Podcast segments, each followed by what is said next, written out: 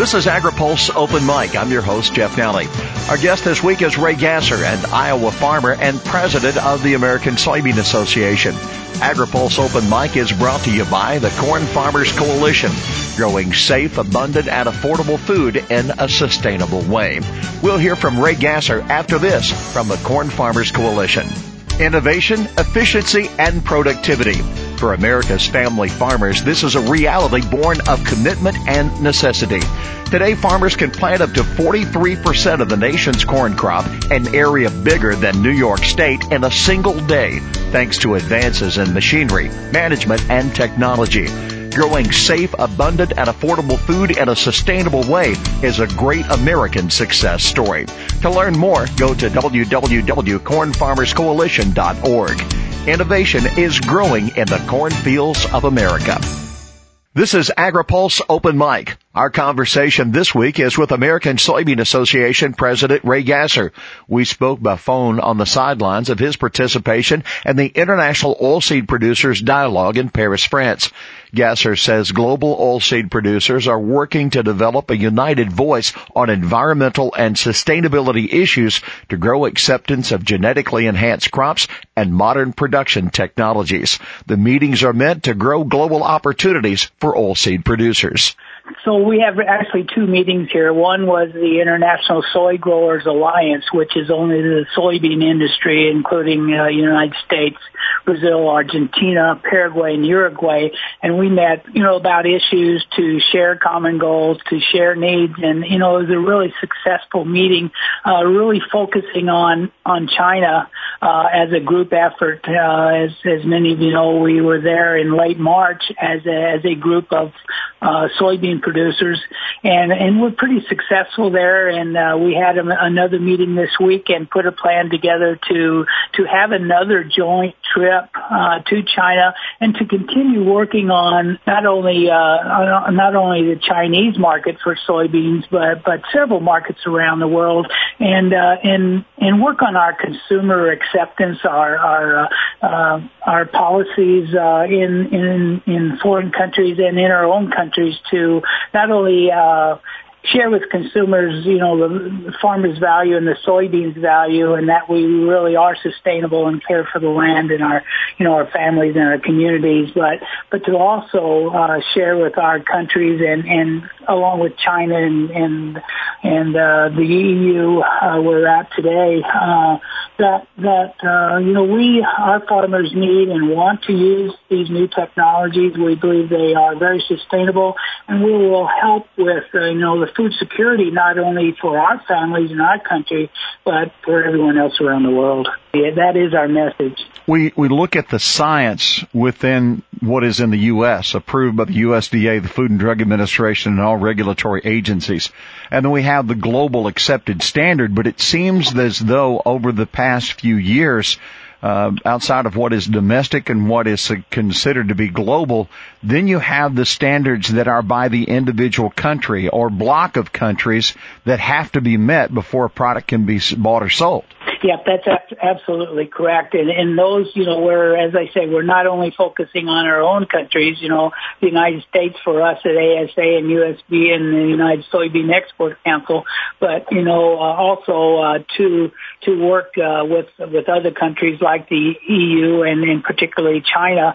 Uh, and and our efforts will be uh, not only individually as individual countries, but also efforts uh, in communications uh, to these to China and to the EU about the, about you know as a group, and we think that's a really effective group because uh, we actually represent all of our countries represent 90% of the soybean exports in the world.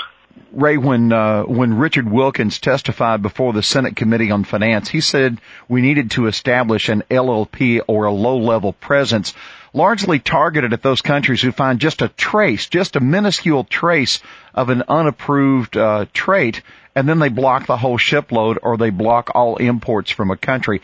How important would this LLP be if you could establish that not just for soybeans but for other crops as, as well? Sure. Um, low level presence, you know, has, been an important topic for, for us in, in the soybean industry for a long time, not only for the United States, but to our countries that we export our soybeans to. You know, uh, as, as regulations, uh, become slowed down and bogged down, if we had a low level presence policy in all of our countries, you know, we could, we could deal with those one or two kernels of, of, uh, of uh, inadvertent grains that are in a shipload of soybeans that we send uh, around the world, uh, rather than having the whole load eject- rejected if there was a policy for you know two or three or five percent tolerance, as there is in the organic industry. Uh, you know, we believe it would really improve trade and, and provide a lot more certainty you know, for our exporters and for our importers at the same time. So uh, we continue to work hard and really encourage, you know, not only our government in the U.S., but governments around the world to consider uh, having a global low level presence policy. Do you feel like those countries have their own set of conditions that they have to satisfy not only their government but also their population uh, in accepting of traits, or do you think it goes beyond that? We are finding and hearing that just like in the United States, you know, our consumers are are uh, um, maybe being misinformed in some cases uh, and really wanting to know in other cases really wanting to know about, you know, their food and about the safety of their food and the quality of their food and is it grown sustainably. And, uh, we are aware of all those issues and, and as, as, you know, ASA and United Soybean Board and USSEC, uh, we're, uh, we're working diligently to, uh, help educate our consumers and and internationally with our fellow soybean farmers in particular and our oilseeds producers uh, uh, friends uh, in particular we're we're having we're working together uh, to have joint messages uh, for our for our markets around the world to share with them, you know, that we have the quality product, that it's safe to use, and that these new traits uh, provide the certainty that they need and want for, to feed their citizens and our friends around the world. Do you find as a soybean grower in, in the U.S. and meeting with other soybean growers and oilseed producers, do you have a similar mindset with regard of biotechnology and a definition of sustainability? Or even is there a difference between countries and producers? Um, in general, uh, in general, the, the farmers uh, who we meet around the world are, are very supportive of biotechnology and realize the value and the need of those tools to help them to to meet the, the demand that's out there. We see nothing but growing demand with the growing population.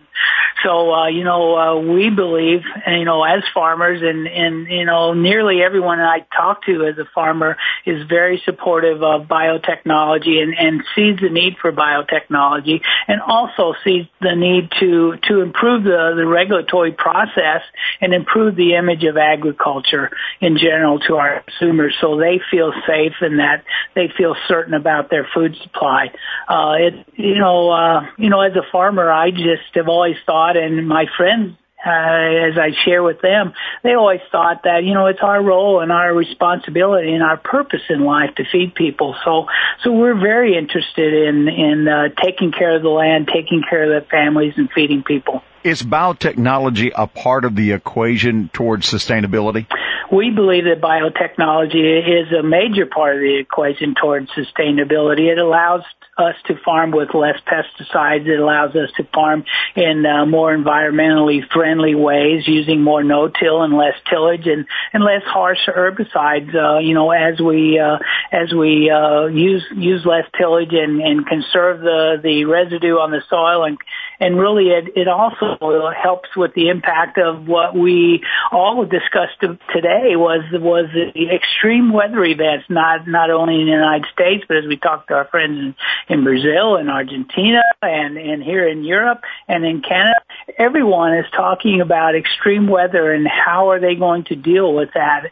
And one of the ways to deal with that is to uh, you know leave that residue on the soil for those excessive rains we have. And and that residue also help shield the soil from the hot sun, sunny weather that uh, we also inevitably have. So, you know, uh, we believe that uh, biotechnology and technology in general is the only answer to feeding the the growing population that we have in the world. Can the oilseed producers globally come to an agreement that you can use to negotiate with end users like China, with the European Union, and with others who are in need of your product? Well, as a matter of fact, uh, the soybean growers, the International Soybean Growers Alliance, have is in the process of developing that that very message and uh, we are delivering that that very message um, somewhat tentatively right now. But uh, you know, as we uh, finalize the agreement, we will be able be able to be much more uh,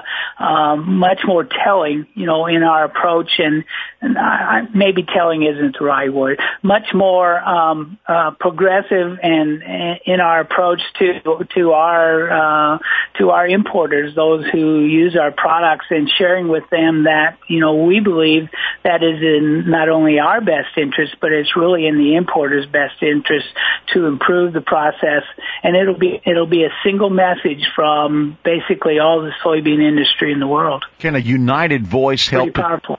Uh, can, can a united voice like that? Do you believe help to change the importer attitude? We believe that it really will. You know, as we uh, shared a, a, a similar message uh, when we were when all the soybean growers were in China uh, back in late March. Uh, you know, we we got their attention, and uh, you know they. Um, you know, the message that we got from our Chinese friends and our Chinese partners is that you know, in general, they support biotechnology. They uh, support in, increased trade.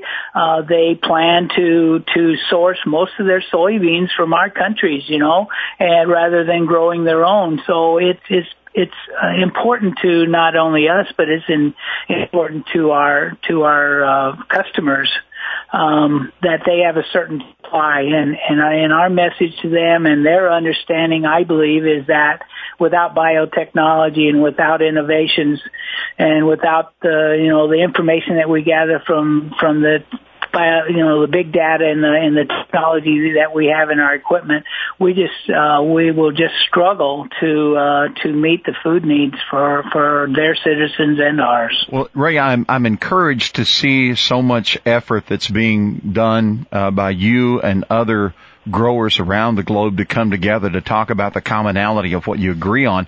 But also note from uh, last month that the American Soybean Association is the first farmer-led organization to have joined the Precision Ag Institute.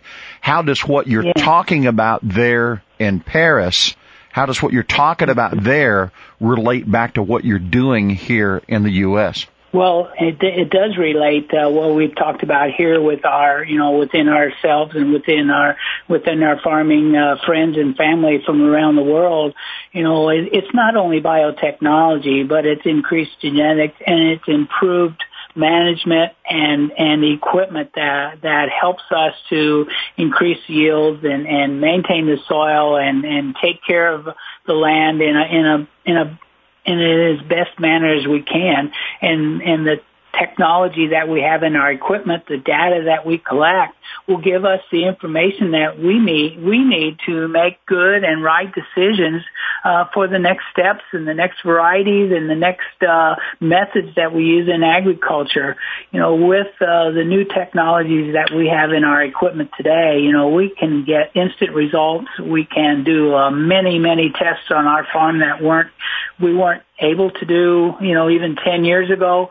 Uh, so we can, uh, we can tailor our the way we farm, the varieties that we use to our individual farms, and we believe that is that's another important tool that we'll need to to be successful uh, in feeding everyone. Well, Ray, we wish you much success in working with other growers and with industry while you're there in Paris. Thank you a lot, and I uh, really appreciate getting to tell the story. And you know, as I said, I've I've been very encouraged by the meetings that we have with our there are competitors around the world, but they're also our partners in feeding people and, and we all, all of our groups realize that, that we need each other and we have the same needs and we have the same wants And, and we have the same concerns about uh, safely feeding people and and making sure that our consumers uh, really understand agriculture better and alleviating some of the fear that's out there about what we do and why we do it. Our thanks to this week's guest, Iowa soybean farmer and president of the American Soybean Association, Ray Gaesser.